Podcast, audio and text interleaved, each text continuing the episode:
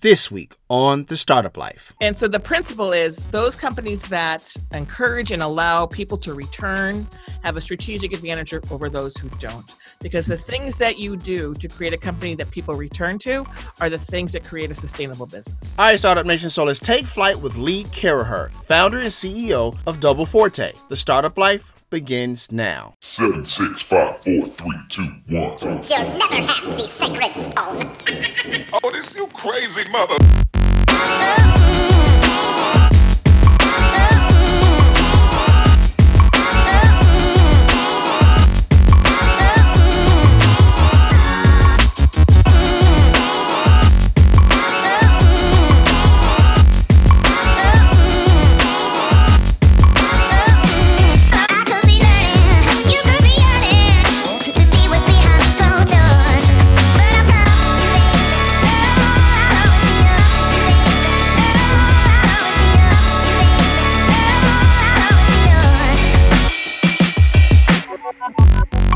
Hey, Startup Nation. Do you enjoy the startup life? Now you can let the world know with gear from the show. Choose from the label yourself, make your own look, and making money t shirts to tell your story of your path of entrepreneurship. Click the link in the show notes to purchase. All right, Startup Nation. So I hope you're ready to receive some value today. We have a special guest in the building today. We have Lee Caraher from Double Forte. How's it going, Lee? Dominic, it's awesome. I'm so happy to be with you today. Awesome. Are you ready to pour some knowledge into Startup Nation today? I'm going to do my best. Awesome. As always, Startup Nation, the Startup Life is brought to you by the Binge Podcast Network. So, Lee, if you would please, ma'am, tell us about your story or your path to entrepreneurship and tell us a little bit about Double Forte. Sure. So, Double Forte, which is a public relations and social media firm, I founded this company 16 years ago. Um, and I'm not sure I ever thought it would make it 16 years, but here we are. Awesome. And actually, I created the company out of a need. I didn't think I was going to start my own firm. Um, this was in 2002. I had quit my job at my last company. It was a big PR firm after 9 11 because 9 11 sort of that, for me, that moment was like, I don't like what I'm doing. I am, uh, why am I doing this? Because I'd actually been on the same flight from New York to San Francisco one week earlier than 9 11. And um, oh, wow. I, yeah, so I exercised my contract. I made a graceful, well, as graceful as I could, exit, and I thought I was going to stay out of, you know, just take a year off. I had two young kids. I've been working, out, you know, since graduating from college, and of course the, um, well, I got in my own way on that one because I drove my husband crazy, and he basically said, honey, if we don't go back to work, man, it is not going to work for us. Gotcha. I had a lot of glue guns. I had things going on. I had, I was basically the tyrant of the laundry. It was not good. So I thought I was going to take another job. I was way down the line on two offers when, after about four months, so into 2002, when um, my mom got sick, and my mom lived in oh no, Wisconsin. I live in California. Right she was diagnosed with stage four lung cancer and given four months to live. Oh my goodness. Um, and I knew I couldn't take a job in California because I was going to be with my mom and there was no way I was either going to get fired or have to quit from a job. Right, for sure. So you don't get that time back, right? So the beautiful absolutely, thing absolutely. was that my mom actually lived almost four years, which is a huge gift. Um, but it was very clear at that moment. I was like, oh my gosh, here I am. This is the here is a crossroads in my life. I'm the breadwinner in our house. My husband's the chief home officer. I'm the right. chief bacon officer. For sure. And for sure. I got to bring it home, right? Baby needs mm-hmm. some shoes. And I'm going to have to start my own company because I need to be where my family needs me to be from this moment forward. And I had really, I had thought about it as my nuclear family, you know, as the breadwinner. I hadn't thought about it as my extended family. For sure. So, for sure. Um, basically I was like, okay, well, I better start my own company that I can control where I am because I need to be where I need to be and have and don't have to apologize for it. And I had started a company for uh, my la- the Interpublic, which is where I was before Double Forte, I had started two practices for them and a company for them. So I, I knew the steps to take, but it, this was my own money, right? It was like, ah! Absolutely, right. So, but it was just very clear. Here was the moment in time. I'm going to have to, I'm going to do this. I'm going to do this because this is the right thing for my family. And that's really what led me to starting my own company uh, with my own resources, uh, which was basically a quarter and two dimes. But um, yeah, maybe you can relate. So for sure, um, for sure. and then from there, uh, you know, my mom lived for four years, and so I spent half. I had a co-founder who I'd Mhm. worked with before. Um, we had worked many years uh, in previous two jobs for both of us uh, before, and I spent half the year in Wisconsin and half the year in San Francisco for the first four years of this company. Then, actually, my co-founder, after you know, it was very clear my mom was, you know, going to, you know, she wasn't going to last another deathbed situation. My Mhm. co-founder you know had his own path and he decided he wanted to do something very different. So i bought him out um, actually a month before my mom died. And my Mm, mom um, and then i was the sole owner. I've been the sole owner ever since Gotcha, gotcha. Thank you for sharing that. Uh, sorry So- to hear about your mom. no well you Yeah. know i think a lot of entrepreneurs you know i think some of us do it because i always wanted to be my own boss For sure. and some of us do it because I, I know I can make my own opportunity. And some Mm-hmm. of us do it because this is the best option for us as people. Right. Right. And um, now I don't know if I could, I'm probably unemployable because I've been my own boss for 16 years. so Oh, who I knows? I know that feeling. I know that feeling all too well. I know exactly what you mean. Oh if I could follow up question, because you talked about you know uh, your your husband and your two kids. Yeah. And, and, you know what's that dynamic like? Because we have a lot of uh, women uh, entrepreneurs in Startup Nation, to where that dynamic is the same, to where they're the breadwinner, they're the, the entrepreneur, and the you know and the uh, husband stays home and they have two kids. Tell us about that dynamic of being Sure. an entrepreneur, mom, husband, stuff like that. Yeah. So my husband um, actually worked half time until just the last year and a half. Okay. Um, when my first son was born, we thought he would go back to work. You know, we had this conversation when I was pregnant. You know, we want to be involved. I made more money than he was a chef at the time. Okay. Um, and when and I was like, well, one of us has to change our schedules because we're not seeing each other. Because a chef sort of works from 2 p.m.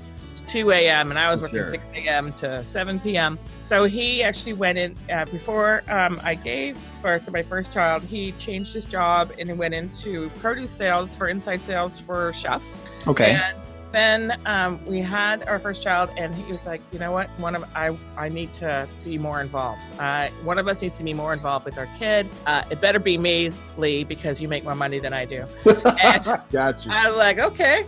Um, and he worked half time, and then we had a second child who ended up actually. My second child actually has special needs. Okay. Um, and well, he's now 18, but he'll never be independent. And so I was very fortunate. I was so fortunate that I had a husband who wanted to stay home, right. who wanted to be the chief home officer, who would take responsibility for all the things that, uh, you know, the ch- the primary child, you know, get kids here, get kids there, kind For of sure.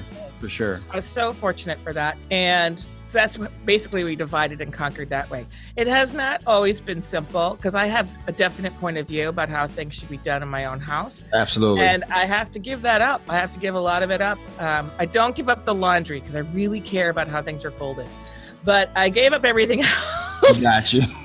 but I'm so fortunate. My husband makes dinner. He does all the dr- uh, shopping. He makes. He handles all the house cleaning. He does everything in the house.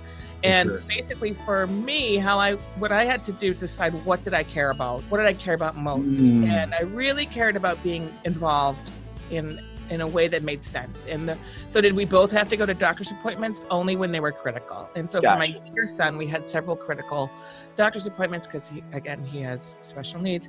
And when my young, my older son, he had some critical situations that I was responsible for, you know, because the mom was going to go to the hospital. That was the deal. Gotcha. So I we were basically able to div- we made very clear roles. Um, and, and and early on, I st- we both stepped over each other's toes a bit, and then we just figured it out. So how we do it, I'll just tell you. We have a meeting every Sunday, and we have for the last uh, 20 years. Okay. We have a meeting every Sunday where we bring out the calendars and we go through what's going on uh, for the next two weeks because everything changes, you know. Got you. For sure. And um, if something's going on with the kids, I like for doctor's appointments that I I learned that I what I needed to do was give him a list of questions because he would go to the doctor's appointment and I know all the ladies in the house are going to be shaking, you know, nodding their heads at this. Okay. And uh, they'd be like, I'd go, how? Hey, how was the doctor? It was good. Uh-oh. That is not enough information for mom. Got Like, so what happened? Well, you know, he went in and she said he was fine. I'm like, oh my God. So what I learned was I had to give a set of very clear questions. So I gave a set of questions, and then I also gave a set of um, treed answers. If this, then that. If this, and that. And that was a way that my husband could be empowered to be in charge, but also uh, make sure that my curiosity was uh, satisfied and that I wasn't judgmental on him. So I'll give you a good example. So my older son is very tall. He is uh, six six. Oh wow. And he's always been tall. So when he was five, he had his, you know, five is a big checkup. He Mhm. goes to his five year checkup, and I, he goes, I come back. Um, he comes back, and at night I go, oh, how was it? Well, he's off the charts. I'm like, well, what does that mean, off the charts? Is that good? Is that bad? Is he too heavy? Is he too tall? I mean, are they worried about him being a giant? I mean, what? You know, he's just off the charts. Like, that is not enough information for me. And he said, I said, so what does off the chart mean, honey? He goes, well, they had to get graph paper and attach it to his chart because he's too tall for the chart. I'm like, okay, now I know what you're talking about. I need that detail, right? And so women need a lot more detail in general than men. Um, I found that true everywhere I go. For Um, sure. so we just figure it out. It's not always easy, um, but the thing for us is having that meeting on Sunday, looking at the calendars, looking at what's scheduled, saying, "Oh, you know what? I want to participate. That how can I participate in that? I'm going to move some meetings around, or I don't need to participate in that." And I talk to my kids. I'm like, "I can go to three things this month. What three things are most important to you?" Um, and they would tell me what was most important to them, and then I would rearrange if I could. So Yeah. a lot of com- it's a just it's a lot of communication. Got you. Thank you for sharing that. And as Yeah. a husband myself, I, I I do the exact same thing. I'm working on it, I swear. I, I'm working on it for sure. It's hard. It's it is. hard. It is. It is for sure. Lee, let me ask you this. Uh, you know, who or what inspires you as an entrepreneur and why? You know, as a business model, who inspires me? Okay. Um, is that what you mean? I, I just mean like, you know, just like a person who builds something from nothing and stuff like that. Oh, yeah. Yeah. Well, oh my gosh, there's so many. Um, I am inspired by, well, Michelle Obama. Okay. I'm so inspired by Michelle Obama. awesome. I am inspired by. I'm not very inspired by many of the entrepreneurs in San, Silicon Valley, frankly. Wow. Um, really? Well, you know, they a lot of them. There are some who came from nothing, but not they're not very many who came from nothing. Oh, you know, okay. Um, and they all, you know, really hard to build a business. Really hard to build a successful business. Not easy to be Steve Jobs. Lose your company, come back, you know, that kind of stuff. Right. But you know, I am inspired by people who keep it together and are authentic and keep them keep true to themselves. So I'm probably more inspired by more small companies than I am by large companies. Um, but I would say some companies that inspire me are Clif Bar inspires me. We worked sure. with Clif Bar for about 10 years and Gary and Kit inspire me. I'm inspired by Torani, the syrup company, because this is a family owned company that could have been bought and sold 19 times and they kept true to their roots. Gotcha. I'm inspired by some people that uh, Navitas, which is a, a organic superfoods company that again has been, you know, 15 years old on the ropes and sure. always made it through. So I'm inspired by those stories where people um, didn't give up or didn't sell out. I hear that. I hear that. I definitely hear know? Because I think if you are uh, if you are a successful company um, in any stretch of the imagination, so from small, making it 15 years and being small to being large uh, Mhm. and being you know making it and obviously you you know in the last 15 years if you've made it 15 years you have reinvented yourself five or six times For sure. in, in any industry um and there's always going to be one someone who wants to buy you there's always going to be Mhm. someone say hey i want a little some of that special sauce Right. And they want really they don't want the business they want the people that's how i know we got something going on when people want to buy us but the i'm never um, inspired by what the result would be by that so Gotcha. Well, you know No, for sure. But let me ask you a quick follow up, real quick. My mind Yeah. is blown about that Silicon Valley thing because, like, you know, for people, you know, I'm here in Memphis, Tennessee, and for those of us who don't live in Silicon Valley, that's a very interesting, you know, comment you just Right. for sure. But thank you for sharing that. But I, I want to ask you just really quickly, like, you know, when you get those offers to buy, you Yeah. know, you know, to buy your company, whatever the case may be, where does this resistance come from? You For know, me? like, okay, okay, fair for me where's well, like oh well that's very nice well what would the price be right and sure. we're, we're a service company so there's not a bad margin right you're not looking Right. at large multiples uh, in a purchase. You're not looking for. You're not looking at uh, a large margin in our business because it's a time-based business, not a margin-based business. Right. So really, what I'm always interested in is why do you want us? Why would be because I've had you know uh, I've been in this business for a long time. My last company I had 650 people. Right. At my company before that I had over 700 people. You know, so I've managed much larger organizations than the one I currently own. Right. Um, but like, why are you interested in us? Well, I want you, Lee, to do this job. They're not really Mm. interested in me growing my business. They're interested in, in taking our people and deploying them against their entity, which makes a lot of sense. And I'm never really interested in the job they want me to do. That's funny. So, um, you know, I don't only want to fly around the country and not be able to do the things I like to do. I'm not really interested in not being involved in the actual business. Uh, I'm not really interested in not being able to say, yeah, I'm going to be at that basketball game. I had that job. I mean, that's the job I left. Um, and Sure. I made so much more money when I was at that company. Oh my God. Um, Gotcha. But when 9/11 happened, I realized I was working for some a company that I mean they were so generous to me. This company was so generous to me, but I was doing things I didn't want to do. I was never home. I was flying Mm. around the world. I had a huge intergalactic job, a lot of money, but I was really unhappy. And for me, it's like for me deciding to be an entrepreneur, to own my own company, it's like I have to decide what is success for Lee because what success for Lee is is going to drive our success. Uh, if it's not success for Lee, then the business will not thrive because I will not be interested. And um, there hasn't been an offer on the business that was, you know, we all have a number. a can't Right. be bought. Right. truly, But Right. the number, the number was never big enough to trade off on the role people wanted me to play, which was always a big role. I mean, it was very, mm-hmm. I mean, I'm honored to have those kind of discussions, right? Right. Because the resulting lifestyle would be one I would not be happy. Gotcha. So, I mean, I can be bought, but the number's never been high enough. So I just want to be clear about that. You know, Understood. it un- sounds very altruistic. Oh, it's never good enough. Oh no, I'm sure there's a number. Gotcha. It has Doesn't not have- showed up yet. Just haven't showed up yet. Fair enough. Fair enough. Startup Nation, I want to chime in really quickly because Lee brings up an interesting point when she talks about the potential sale of her company. Now, when you start your company, you're going to fall in probably one or two lanes, right? You're either the stayer or the exeter. Let me explain what that means. If you're a stayer in the company, that means that you just want to be in that company for as long as it takes, right? You just want to stay and scale that company, grow that company through acquisitions and mergers and strategic investments or whatever the case may be. If you're the exeter, you'll do some of those things, but your ultimate goal is to try to exit the company. Now, I bring this up because you're going to make certain decisions based on one of those two lanes, right? If you're the stayer, you're look you're always scouting what's the next investment, what's the next merger or acquisition or wherever the case may be. If you're the exeter, you're thinking about what's the act what's the number, what's the valuation that you need to get at, what's the the place you want the company to be there to be the most attractive to investors to kind of buy you out, if you will. Now, that is not to say that if you plan on in the beginning to be a stayer, then all of a sudden you become an exeter because that happens too.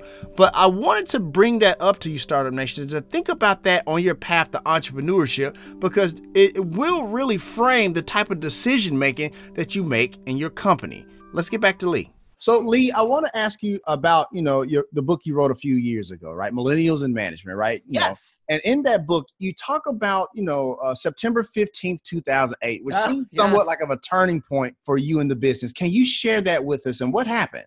Sure. So when I started the company in 2002, we decided Mm-hmm. nobody under 10 years of experience we were going to work with because we were tired of complaining about Gen Xers, frankly. Right. Uh, and in San Francisco, 2002, you couldn't swing a dead cat without hitting 20 people with 10 years of experience who didn't have a job. Fair enough. So it was not hard, right? Mhm. And um, by 2008, the business had grown to probably 18 people. We grew from zero, maybe like a two, $2.5 million. And I was literally at my son's riding lesson on September 13th, which was the Saturday. Um, his godfather gave him riding lessons. I was like, You're in this for your rest of your life. And um, I'm like, You know what? I would like to ride. I've been working my butt off. My mom is gone. I've done my thing. Got you. I think I'm gonna work four days a week. I think I can do that. And I got this great team. Then on the 14th, I figured out how to do that. I'm like, I'm going to, I mean, I was going to work 40 hours, but, or 50, 60 hours as we all Mhm. do. But I just was going to make sure Wednesdays, I was going to take off and go take riding lessons so I could ride with my kid. Right. And I figured out how I was going to do that. And I show up September 15th, Monday, Monday morning, which was when the economy, you know, almost collapsed. In the Right. For sure. And I realized by 10 o'clock, I was like, I'll be lucky at five days a week, at 10:30, six days a week, at Mhm. 11, eight days a week, right? Right. And it, I mean, that dream went out the window. And my CFO at the time was part time and he was down in San Jose. I'm like, "Uh, Oscar, get your butt up here. We're going to figure this out. Because I'd been through. This was the third, fourth downturn I'd been through as a business person. Gotcha. Um, so by the end of the day, when, you know, basically we were pulled back from the jaws of death by an inch, Absolutely. by a country, right? Absolutely. Um, I was like, okay, let's look at the situation. The situation is we have four of our startups in New York right now looking for money they are not going to get. We Mm. have clients who are their business was already getting soft in retail and they're going to you know contract. We are, you know, we have clients who are a little behind on their payments. We may not get those. We're going to have some clients who couldn't go out of business. Uh, they're not going to be able to pay us. So what's going to happen? So basically, uh, we stripped out every single expense we could find in our budget. and- Mm. So that was lunch, that was parking, that was you know extra, Right. vac- all this stuff, and um, basically it was we're going to provide water. That's what we're going to provide. and um, I froze all salaries, and I said, okay, guys, here's the deal. We don't know. We what we know is we're probably going to lose these four clients, and we think these three clients are going to retract. And our goal is to keep the three clients that are going to retract. That's our goal. The four Gotcha. clients we're going to leave, don't spend any time because they don't have any money. So don't spend. They're not going to get any money. They don't have any money. Don't worry about them. I mean, Right. Be nice, be cordial, be professional. But there's no reason to invest in these guys because they're not going to make it. We need to make it so that they, you know, we treat them with professionalism and do our service to them, and then wrap them up in a bow because they aren't going to be with us for another 60 days Gotcha. You we need to be the easiest agency to work with. We have to be the easiest people easiest company to work with so that we do great results but we have to be easy to work with. So stop we need to stop saying no. Gotcha. because not that no is not the right answer most of the time Right. but the, if your client calls you and your first answer is that's not a good idea or no or no i don't want to do that then uh, all they're hearing is resistance. And now it has now become a buyer's market. And um, we have to say we have to get to no through yes and what that means is tell me more what are you trying to accomplish um, oh well, how about this idea instead right um, and so that was the first piece then and then that was september 17th we made that decision right Gotcha. pro salaries, da da da da.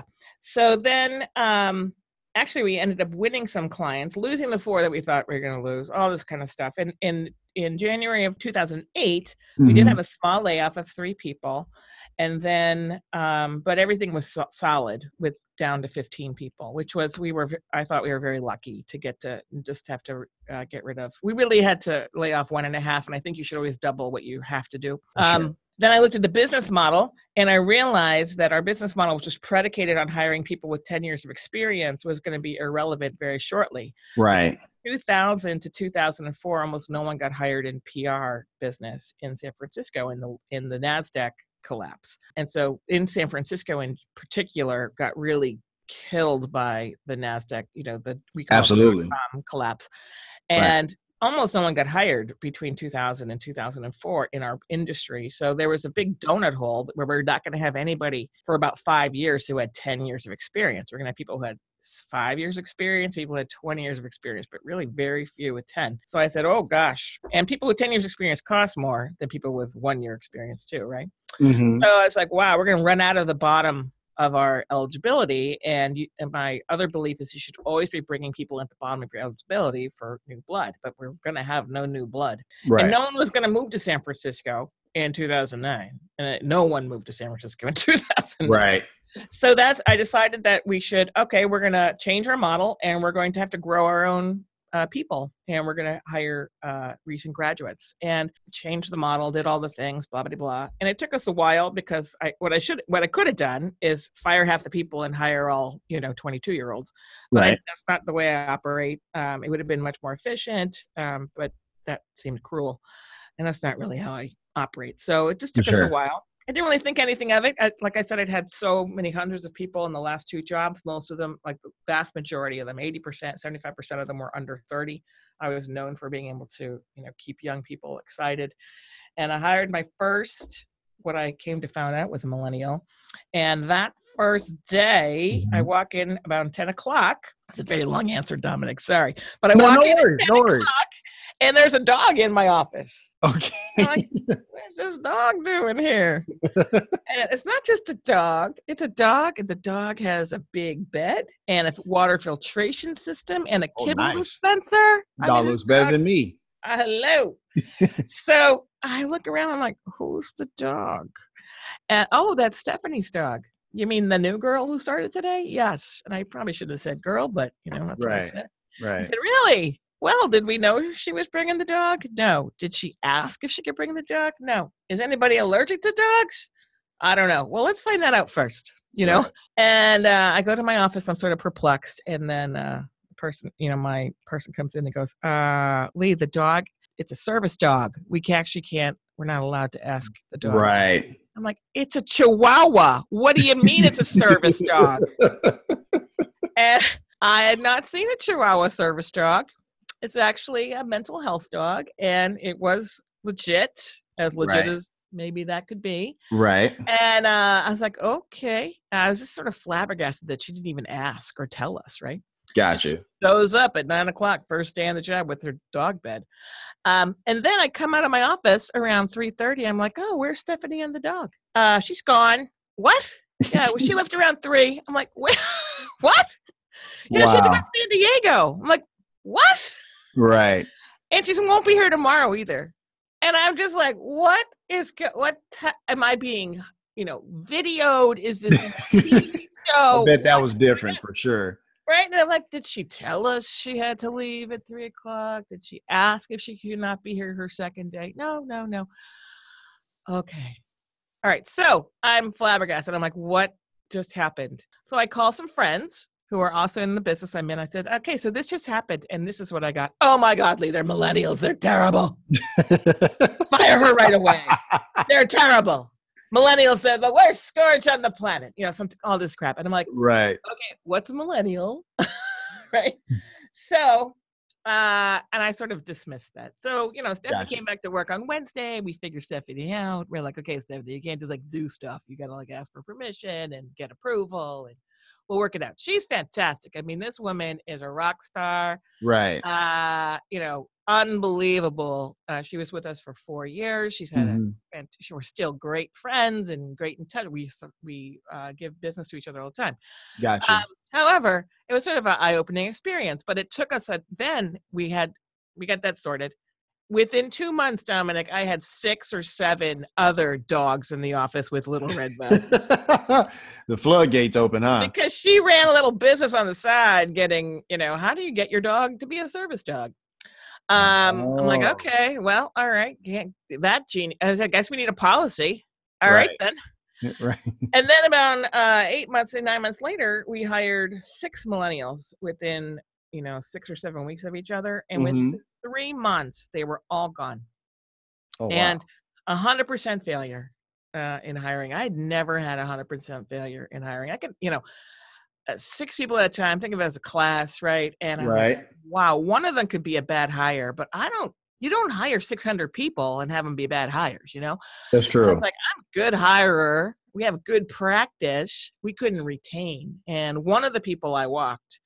Not me, but someone else walked, and the other five quit within three months. I'm like, holy crap! wow. and um i just i you know actually figured this was a moment of clarity where the sun shined through and someone spoke to me and said it's not them it's you lee and i was like it Mm. can't be it can't be them i don't i don't hire bad you know i Right. once in a while but not six at a time Right. and it's got to be what we're doing. It's got to be us. It can't be them.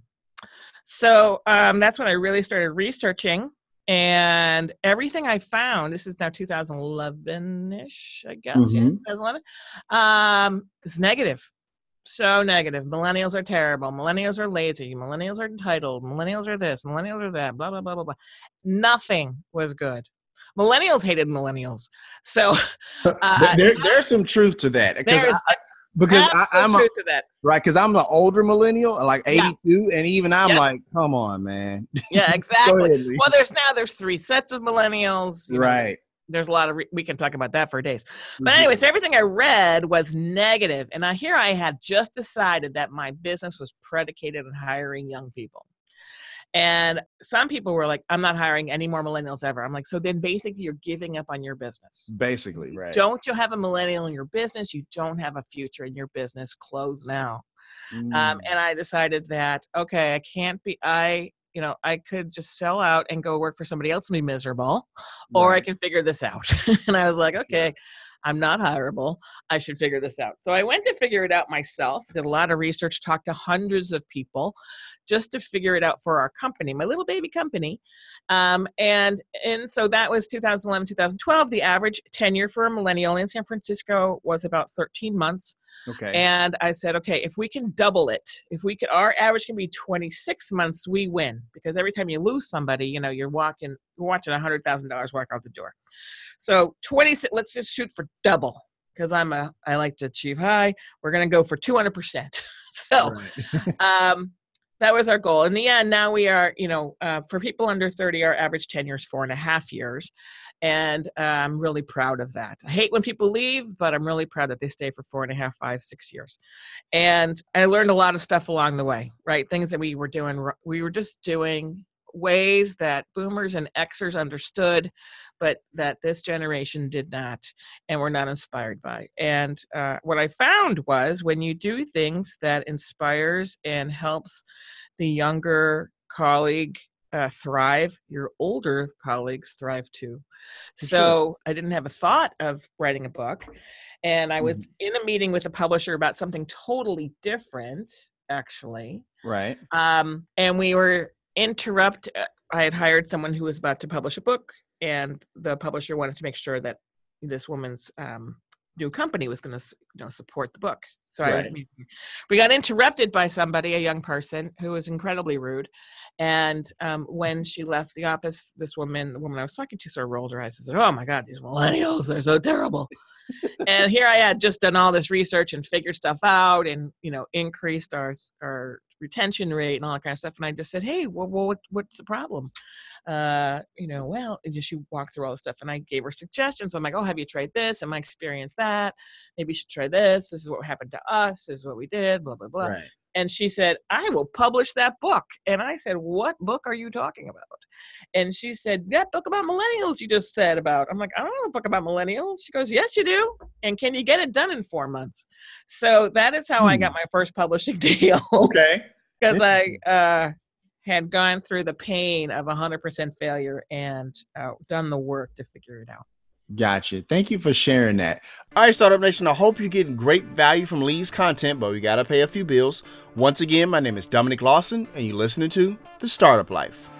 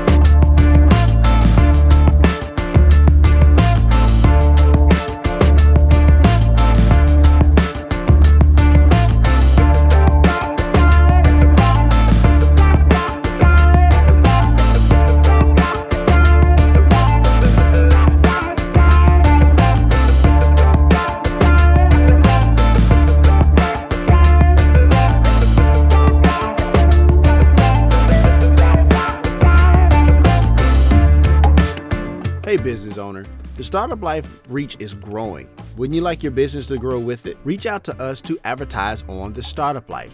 You can reach us at 901 857 4818 or you can email me at dominic at askalsolutions.com.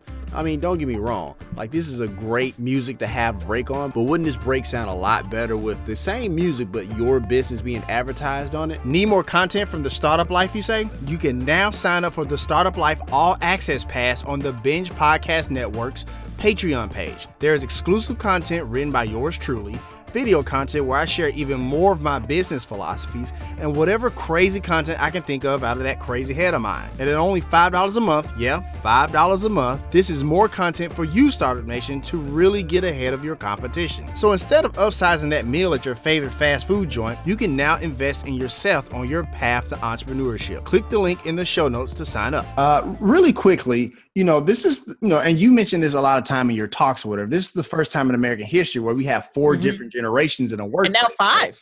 Okay, now five. with Gen Five. Z. Yeah. exactly, right? So, you Mhm. know, what does a small business owner need to understand about this unprecedented dynamic in our American world? Yeah, it is an. Uh, it's never happened before, Right. um, and it will continue. It's not going to undo itself, right? sure. Right. So, um, you know, we've just we've come through the, you know, boomers uh, are Carl boomers not only because there were so many of us. I'm the last Mhm. year of boomer, but also because the economy was just doubling and tripling and quadrupling, just growing the whole time that boomers were coming and growing in the workforce. Right. So there was always opportunity for us, even in downturns. We didn't have to wait very long for our opportunity. Mhm. Um, the thing, uh, and so people are working longer because one, they're living longer, but and two, they don't have a lot of money. People are not people are not prepared to retire, right. and there's a lot of reasons for that. We could talk all day about that, but that's the bottom line. Most people don't have a thousand dollars for an emergency, right? Right. That's just I mean, Mhm. people who are working into their 90s at McDonald's and stuff. I mean, that's just Wow. happening. Right. So, um, and then Gen Z is 20. This year, the oldest Gen Z is 23.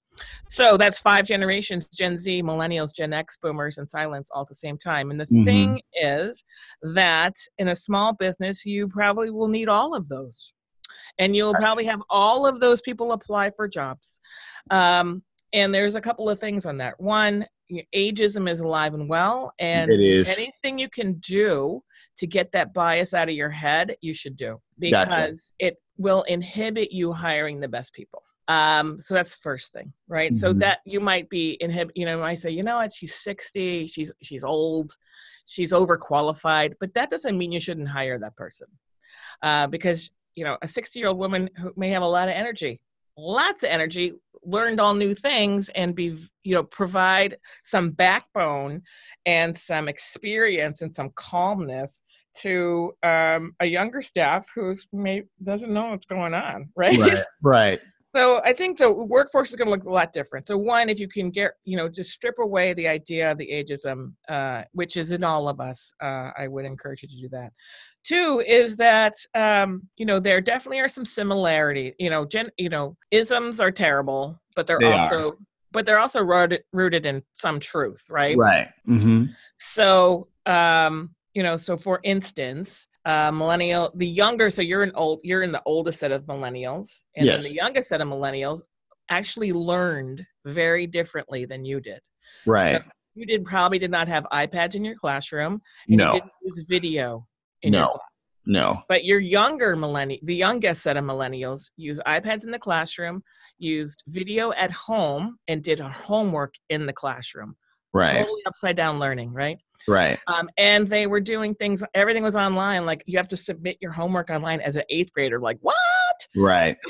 and maybe uh, they've never used um, they've maybe maybe i've had hired uh, millennials who never printed out a piece of paper Mm, everything was online Right. and I'm like where's the piece of paper i need right Right. Like here's the link because that's how they learned so Right. uh, and they've had more power in their hands since they were five or six and now True. gen z since they were two or three then went to the moon and we got the, we got that power at the same time as our our colleagues who are 20 years younger than us did right. Right? So uh, when you grow up with that power in your hand and the impression of access to anybody and any piece of information versus when you are old, uh, eh, you're the older millennial, the Gen X or Boomer, where you were given access when you earned it. Right. Very different impression of what you uh, what is normal. For So- sure. So one is like what the most important thing for any business owner is to set the values and the behaviors for your entity Okay. what do you stand for? What are you about? And how do you live those values? So um, does it mean that the youngest person picks up the trash or do we all pick up the trash? Does it mean that um, you know what does it mean? So you have to figure out those behaviors. And if you're looking for you know i think that uh, patrick lencioni's book the advantage is probably the best template people can use if you don't if you're not ready if you haven't done this work before on figuring out what the values are and what are the behaviors that your entity will have. Because when you have a set set of behaviors it doesn't matter how old you are you all agree to the behaviors that you're going to have together. Right. um, because the the word should is like the worst thing that has happened can happen in a group. Well they should know. They should know when end of business is well Right. they've never had end of day their end of day is 11:59:59 because that's when papers were due in college Right. you know and they get into the business world and the end of day means something different to you and me Right. For sure. and they and so end of day i could say it's end you know just give it to me by the end of day uh and they give it to me at 11:59 59 right.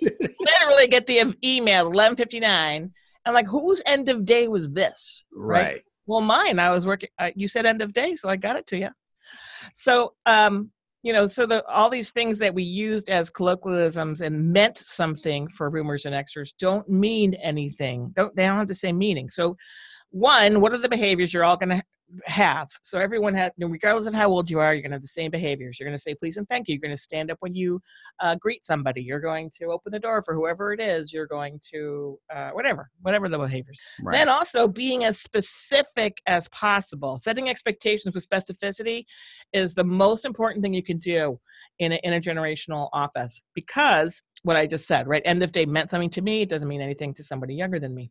So, uh, for instance, don't, uh, what I recommend is to say, Hey, Dominic, I need your draft in Word, not in Google Docs, in Gotcha. Word. in email in email by uh tomorrow january what's tomorrow january 18th at uh 12:30 pacific time Right. and that seems like a lot of wow that's a lot of detail I Right. word i want it friday january uh 18th and i want it 12:30 p.m pacific time well you're in tennessee you are 3 hours ahead of me Right. if you got it to me, maybe you thought I meant uh, twelve thirty your time. Well, I'm not looking at it at nine thirty. I'm going to look at it at twelve thirty. So the more specificity you can drive, even when you're in the same time zone, the more Mhm. specificity you can drive into your instruction and your expectation, the less conflict you're going to have.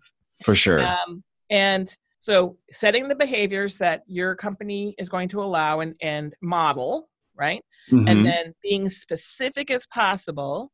And then the third piece is setting as much context as possible.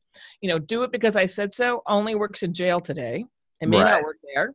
right. Um, and this is not how boomers grew up. Boomers grew up saying, okay, I'll do whatever you need me to do. Yes, sir. Where do you need me, how high do you need me to jump? Right right. and um, and my experience with millennials and i understand it from how they grew up and how education worked is that people want to know why they're doing something That's true. so if you can start a project not just saying okay dominic i need you to do that by thursday at noon or thursday end of day you say dominic we have this project. Here's the project. The project uh, the project is this and this is why we're doing it. We're doing this project because um, the client's goal is to have this event and we're going to do this our project is to make sure the client you know set the client up for best success they need to be able to greenlight that thing by friday morning so we're going to get it to them by thursday at 2 Mhm. um, and our, we're going to work together on that. Your job is to do the research. My job is to, um, I'm going to go talk to some potential partners, and Gloria is going to go do this and this and this. So I, and then we're all going to meet on uh, Wednesday night, and uh, Wednesday night around five before we, you know, knock off for the day, and we're going to see where we are to see what pieces are missing, so that by by Thursday morning we're rocking and rolling, and on Thursday at two o'clock we can send this over. So I have just told you everything you need to know, right? I have told you here's the project, here's why it's important, here's what the client's going to do for it with it, um, and when they need something. I've told you what the three roles are in the small team of ours, and I've told you when things are due and when we're going to check in, and then uh, figure things out. Right now, you can go work. You don't have Right. any questions. What Right. questions could you possibly have? Right. Um, and this is actually everybody works better when they know all those things That's but true. millennials millennials um, will not work without it in a in an efficient manner is my experience because they've never had to. Uh, and their expectation is that they will understand the purpose of something before they go forward. And why is that? Because their parents have told them don't take a crappy job without purpose. And their parents have told them you want work life balance. That is true. Uh, and if you think about, um, there's 25 years of reporting. There used to be this thing called a newspaper. Maybe you've seen one, but every newspaper had somebody dedicated to work-life balance, and dedicated to the office, right? right. And for 25 years, and you have that happening at the same time as Oprah Winfrey has a show that is telling women that they deserve more. So it is not a surprise that these women's children are looking for work life balance and purpose the day one they show up in an office. It's just mm-hmm. like a pain in the butt to deal with for those of us who never had that expectation. Gotcha. Is that a long answer? Sorry. You keep Oh, no, asking it- quick answers and I keep not giving them it's to you. It's, it's totally okay because I, I think you know it, it gives Startup Nation a very detailed look into you know why millennials are important to the workplace and how to you know get them invested. Because when you talked about you know you know the purpose of this that, and the other, like it really spoke to me because I know Yeah. like I want to know like why why should this matter? Why? And I know to most is like you know we got to get this done and that's all that matters. But like for me, it's like I need to know why I should be invested in this project. So no, Yeah. I, I appreciate you explaining And for sure. And if you understand the context, you might, you know, here's what I have learned, right? When I Right. and explain the context, better results come. Why do better results sure. come? Because people are thinking about, oh my gosh, this can make it better. Absolutely. What if I, oh my gosh, this can make, oh my gosh, that can make it better, right? And people want, my experience is everybody wants to contribute, everyone wants to do their best. for And when you can provide that context so people with their own free mind can think, you know, try to solve problems, that's what people want to do. People are inspired by that.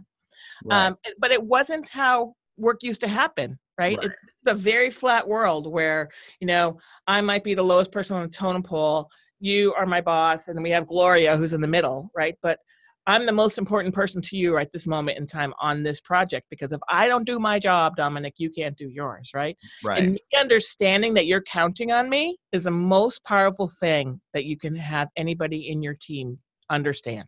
for sure. For sure. Thank Right? you for sharing all of that. know? Yeah, for sure. Yeah. I appreciate that. No, let's shift gears just for a little bit Mm-hmm. because you know you often talk about you know we need more women authors you know talking Yes. about how to lead and run companies. And I want to dive Yeah. into that a little bit.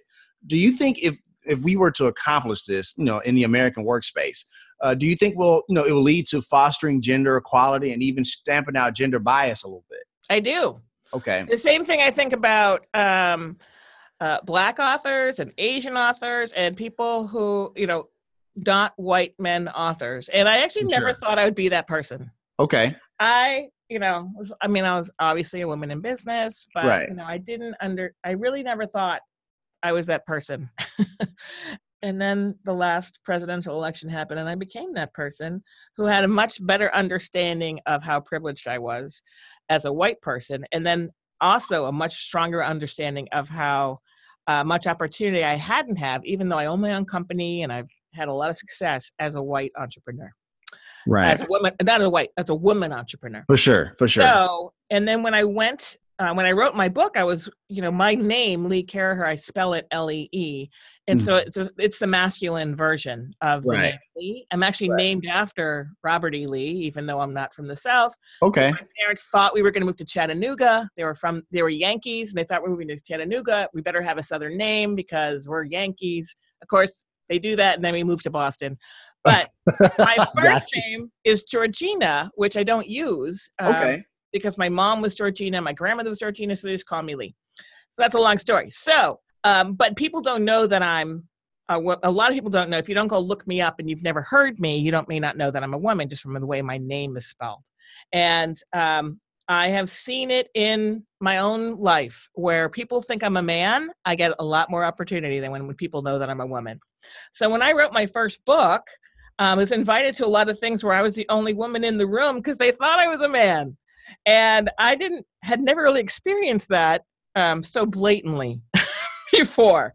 Right. Um, and then when I thought about it more, after literally, you're gonna know so much more about me than you ever wanted to, Dominic. Oh no, was no, I'm all for it. I'm all for it. I am all for it. I was watching the second debate between our current president and his former uh, opponent, Okay. and he called Hillary Clinton a nasty woman. right. And that day, I was three days away from having to turn in the transcript from my second book. And I was Okay. actually considering not turning it in. I'm like, you know what? I've already done a book. I'm really busy. I got things going on, blah, blah, blah. Mhm. And I, I saw that moment and uh, it hit me. It just hit me in the gut. And I, which I never thought I was that person. And I Mm. stood up and I went over to my desk. We had this t- our t- in our TV room is where my desk is at the other corner. And my husband's like, "What are you doing?" I'm like, "I'm going to finish my book right now." Because what I realized in that moment was like, I'm not going to run for office. right. I have I have a book deal. I am Right. a woman CEO who's writing a book about how to run a business in the future, and there are very few of us. And if I can do anything, Right. I can do. I can contribute a woman's voice to how to run a company Right. and that was why I finished the second book. That's Wow. that's what inspired me to finish it, because um, you know I think women and men are different. I think uh, different experiences shape us, Right. and that those different experiences, we are in the most. Our country is only going to become more diverse. It is not going to become less diverse. right. And the more diverse, we know this, right? Here's what we know that as a fact. We Right. also know from so much research is that when you have a diverse set of inputs, you make better decisions 89% of the time. Gotcha. So if you're one, don't make a decision by yourself. It's the big one. You always want to make a decision with a group. And if that group looks like you, uh, you're going to make a worse decision than if the group doesn't look like you. We know this. This is fact. It's been, I mean, so much research on this topic. So there's so, you know, when you're an entrepreneur, you are, you know, I think the best entrepreneurs are life, they're striving for knowledge. They're looking for, thirsting for input. They're like, oh my gosh, what about this? What about that? Right. And they're looking for examples of what to do when they hit the same sort of situation.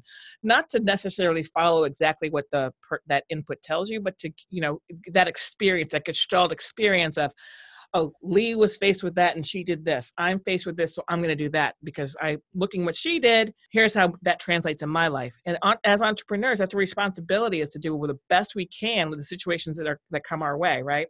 Right. and i think that the best entrepreneurs the people listening to your podcast they're thirsting for information. Absolutely.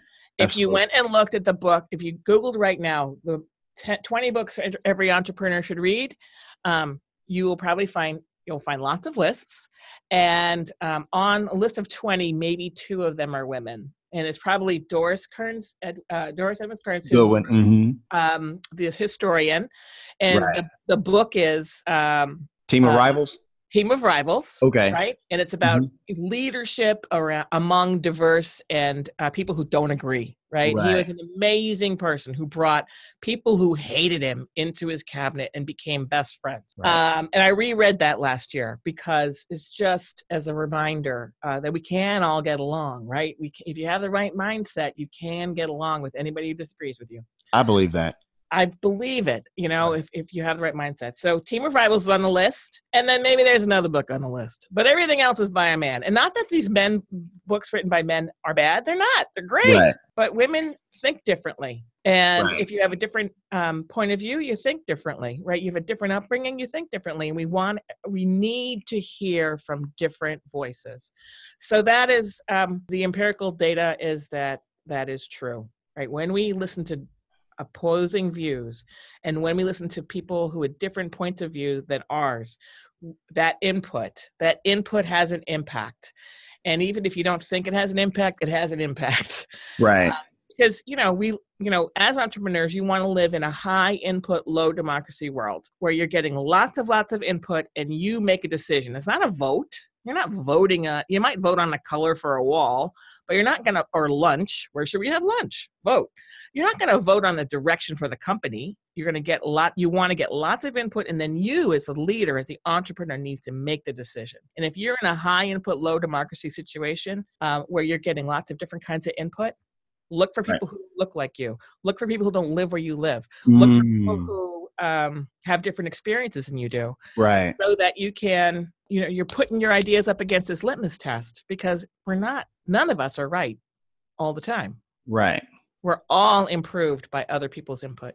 And that's why i think um, more people who aren't and this sounds so terrible. I'm like i'm disparaging white men. I'm not. I'm just saying Gotcha. you know what? Everyone can pr- publish their own book today and uh, send me your book. I will review it on my website and i'll talk about it in any podcast you want me to because right. know, seriously i read i read at least 52 books a year i'm looking for lots of inputs and I, some of them are crap but it doesn't mean that didn't have an impact on me For sure. And, and I appreciate you sharing that. And, you know, because the thing is, you're absolutely right. I, I'm all about not just diversity of, you know, uh, you know, religion, race, this, and the other, but I'm also uh, a proponent and an advocate for pro- diversity of thought.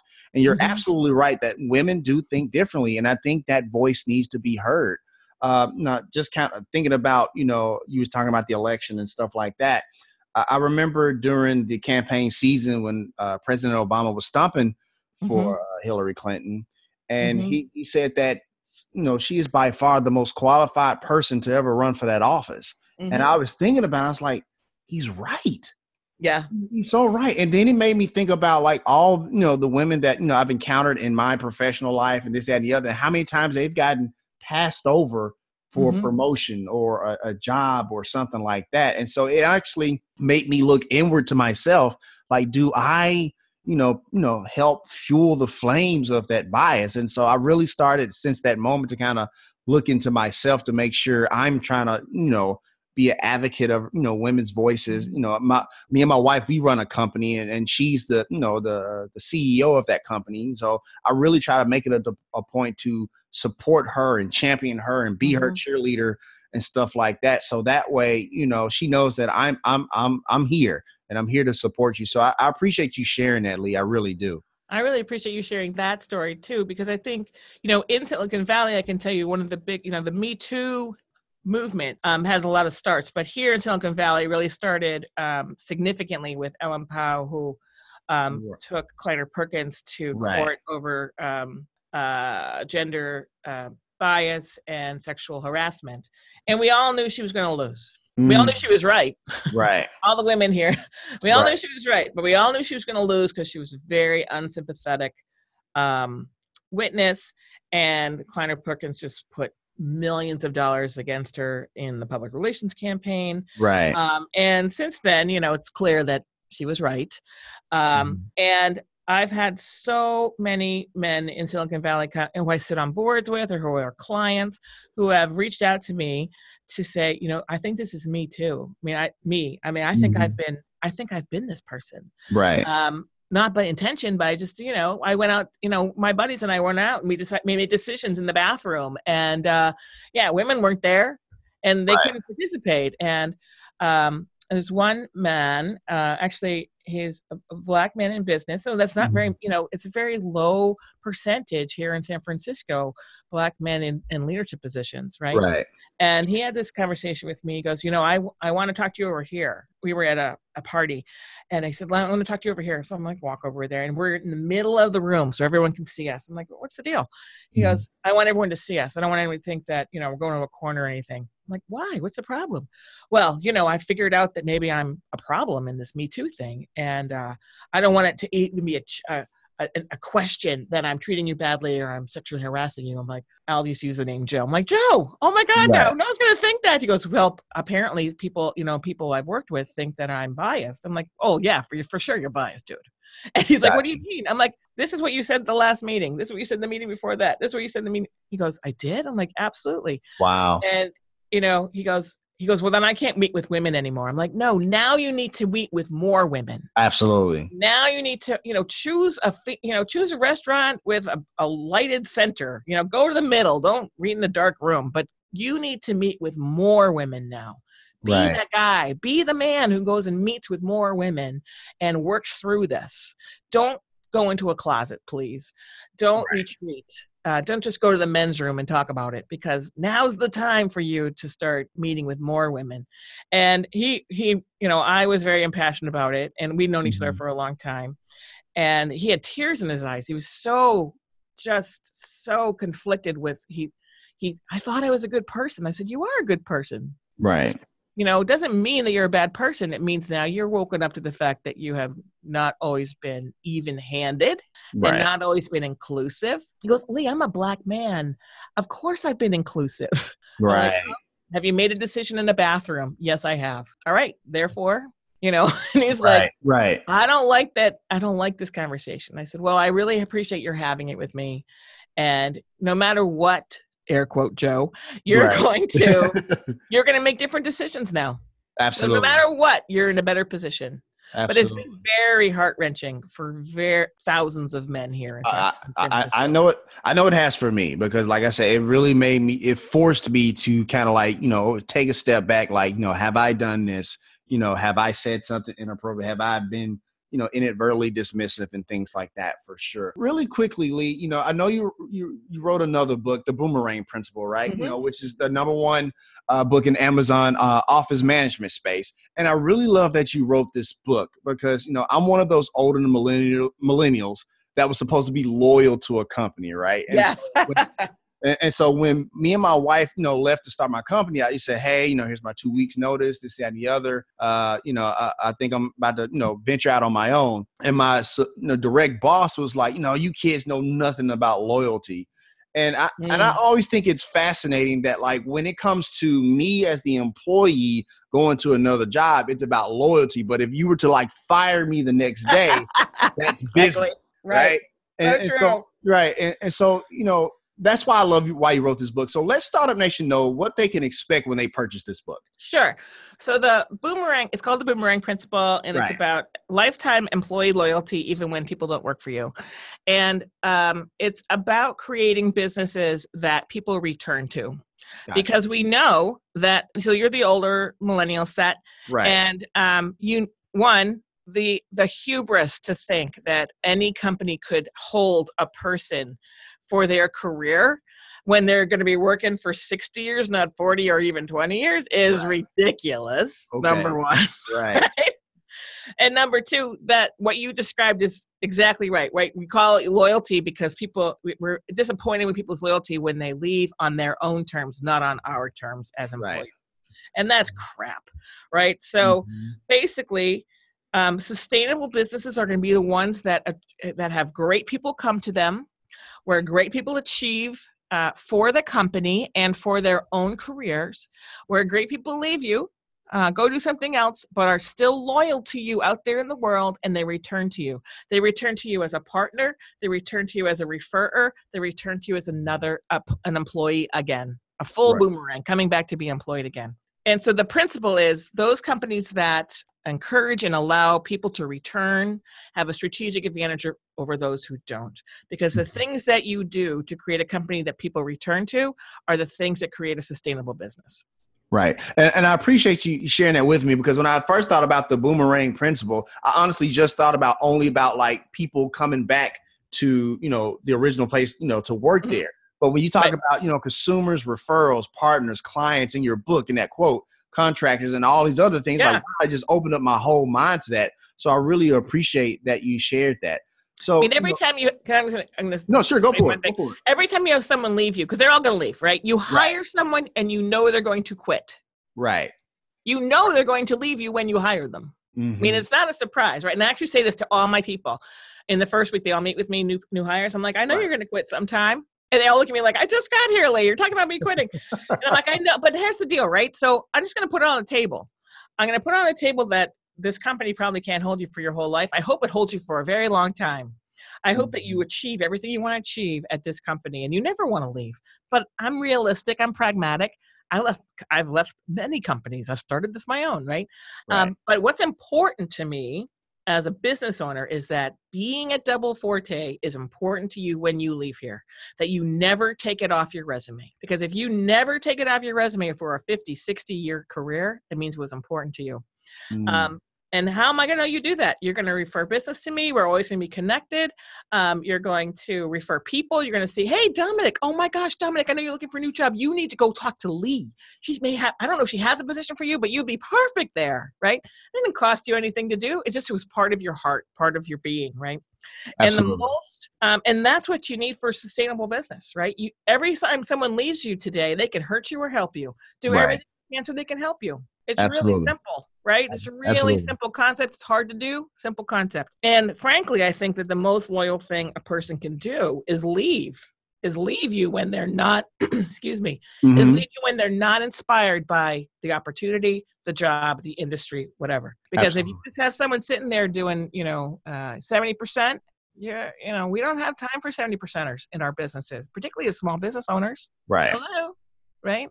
Right. Anyway, so that's the premise.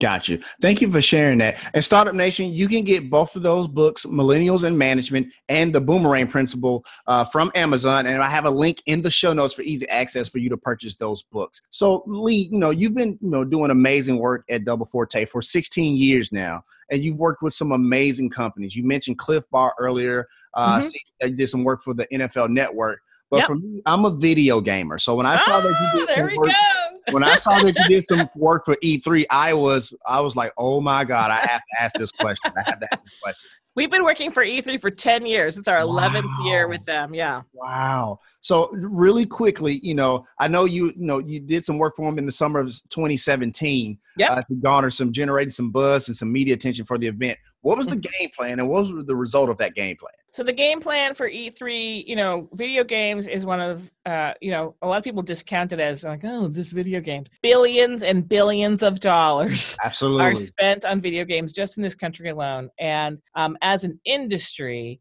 it contributes uh, more net profit than many industries because of the way it works.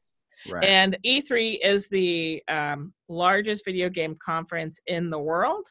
Um, but there are obviously uh, other places in the world that video gamers and video game companies go. So our job for E3 is to make sure that the video game industry understands and then the consumers understand that the best place to be to find out what's going on, uh, what's coming up, what's news, all that kind of stuff around the video game business is in Los Angeles at E3. And our game plan is, um, well, it sounds simple, but then it becomes really complicated to implement. but uh, it, that's the goal, right? How do we become the best company? So we work with all the companies who come to see what they're going to be announcing to help them maximize the, their announcements for multi, you know, just billions of impressions um, and lots of people. We credential the media that comes to the show. So uh, about 8,000 people from around the world apply to be media people at the show so they can come for free and they talk about it on their blogs on their newspapers on their uh, television shows on their radio shows and their podcasts and we credential those people. So our goal is to get the highest quality people um, with the best reach and, and a diverse audience as possible.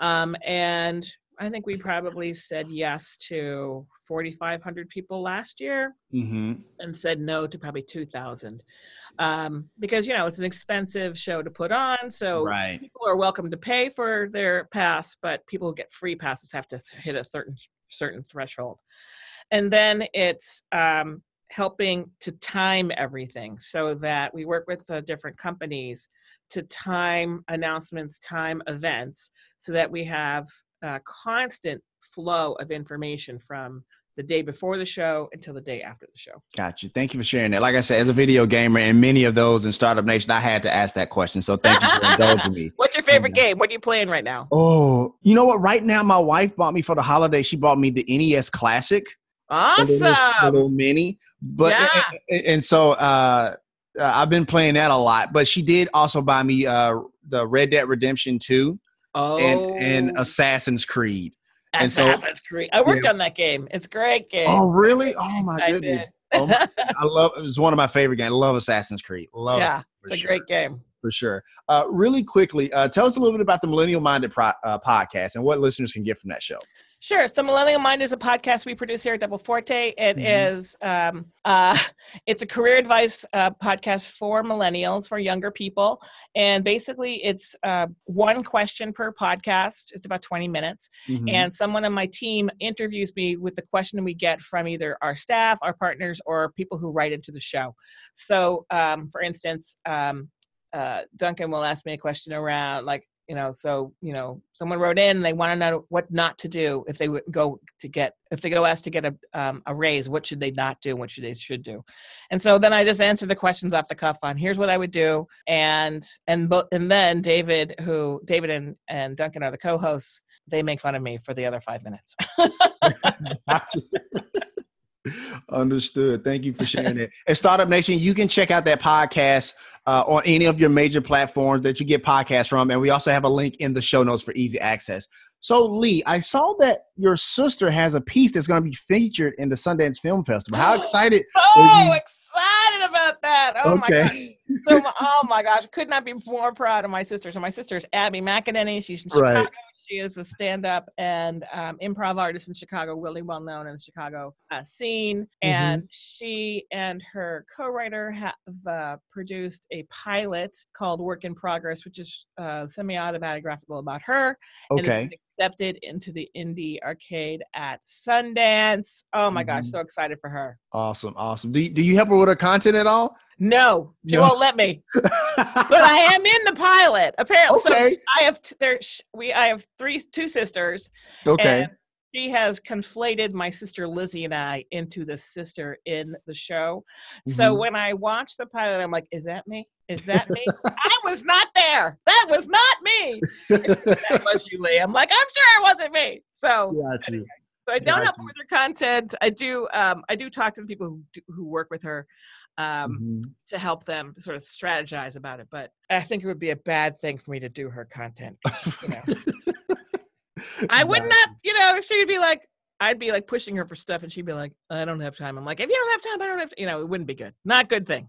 Got you. Thank you for I'm sharing. just a cheerleader from the sideline. Awesome stuff. Awesome stuff. Lee, I believe all entrepreneurs have a superpower. What's yours and why? I think my superpower is one, I can see an answer. Okay. I can see an answer to a problem. It just comes to me, and I don't know how it comes to me, but then I- by the time I've talked it through with people, it's a rational decision. So Got you. I am blessed by being very quick. Uh, I'm never the smartest person in the room, but I'm often the quickest person in the room. And that has helped me uh, with a lot of things. I think my other superpower, I have two, okay. is I just believe everybody has a gift. And my Mm. goal, and I think my superpower is identifying people's gifts so that they can contribute where their strengths are and uh, not focus on their weaknesses. Awesome. Once again, Lee, I want to say thank you for coming on the show. You've been an amazing guest and gave amazing content to all of us here uh, on the Startup Life podcast, powered by the Bench Podcast Network. But at this point, I would like to ask you one last thing. And this Okay. is where we actually uh, have you talk to Startup Nation. There's some Okay. people in Startup Nation to where they haven't started their business and they're a little scared to jump off that cliff, Mhm. or they're in their business and they feel stuck and they're getting ready to quit. They're getting ready to just like leave it all alone. Give us some words of wisdom, some words of advice to tell them to keep Mhm. going. So the people who are ready to quit, you know, success comes right after you think you're gonna you're tossing the towel. So you know, keep going. Get some help. Ask other people um, who are in the same situation you are in, or who have been in the situation you you are in today. Ask for some help. You do not have to do this alone. You're, you know, entrepreneurs help each other. So uh, keep going. Um, try one more time before you throw in the towel. And if you haven't started your business, I would say, um, you know, a lot of us uh, start our business because we needed to, like I did. Um, some of us are working and they're doing a side hustle. They want to, you know, jump over the leap. I would say to you, you know, just make sure you have a safety net. Um, if you can keep the job uh, so you can build up a little nest egg, do that while you're doing your side hustle, um, getting it all done. And then jump when you're ready. Awesome stuff. Thank you so much, Lee. And that's going to wrap up this session of the Startup Life. Did you enjoy being on the show, Lee? Oh my gosh, Dominic, I want to come back. oh, okay. Okay. That, that, that, I don't have to ask the second question. I would- love for you to come back. Awesome Okay, stuff. I realize this. what I welcome myself back onto your show. So you Hey, no, that's back, all. I That's would all good. You're all. You're welcome back for sure. You're welcome back for sure. All right, Startup Nation. So here's my final take. Lee Caraher is now one of my favorite entrepreneurs. Let me tell you why for two reasons.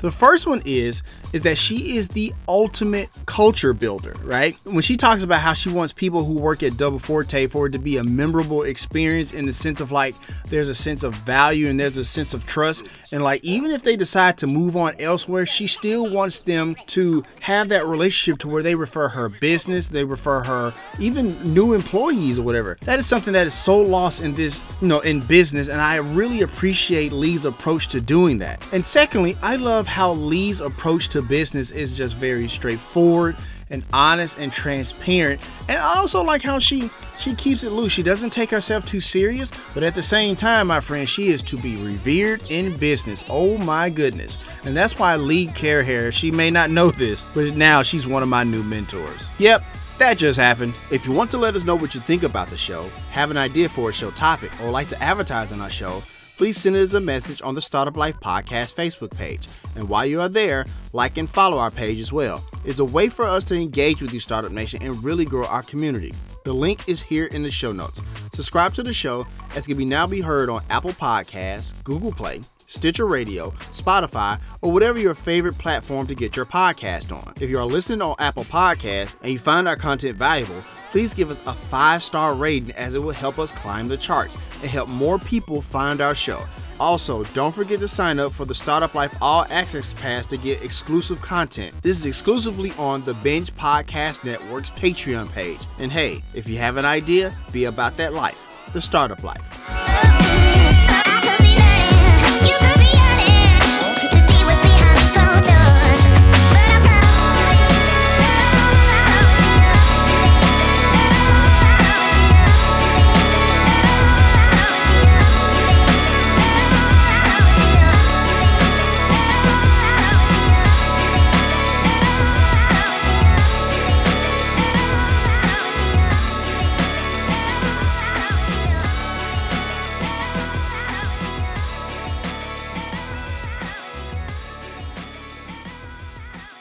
Hey, what you doing? You still here, huh? Well, look, if you're gonna hang around, you might as well check out next week's episode. here's the deal you know i'm i'm not afraid of having a, a company flop i've had i've had a bunch did nothing most Okay. are so afraid of making a mistake because we're it's baked into our training as kids you make a mistake you get 50% wrong it means you're a failure uh, you're kicked out and then you go into the real world and i look at my third actually it's it's like 45 companies now and Wow. I, and people go, that's a lot. I'm like, yeah, more than half of those failed. So basically, I'm a big fat failure, and yet I'm a multimillionaire, and I've I, I hire people, I, I have I have teams, I'm impacting people, I'm giving people freedom because I'm willing to go out there and stub my toe, trip and bleed, and have things not work. That, my friends, is Damian Lupo, serial entrepreneur and creator of a martial art. Yeah, you heard that right. Creator of a martial art. Go ahead and subscribe to the Startup Life now on any of your favorite podcast platforms. So that way, when that episode with Damian is available, you'll have it. So now, get out of here, Startup Nation. You got a company to grow, remember?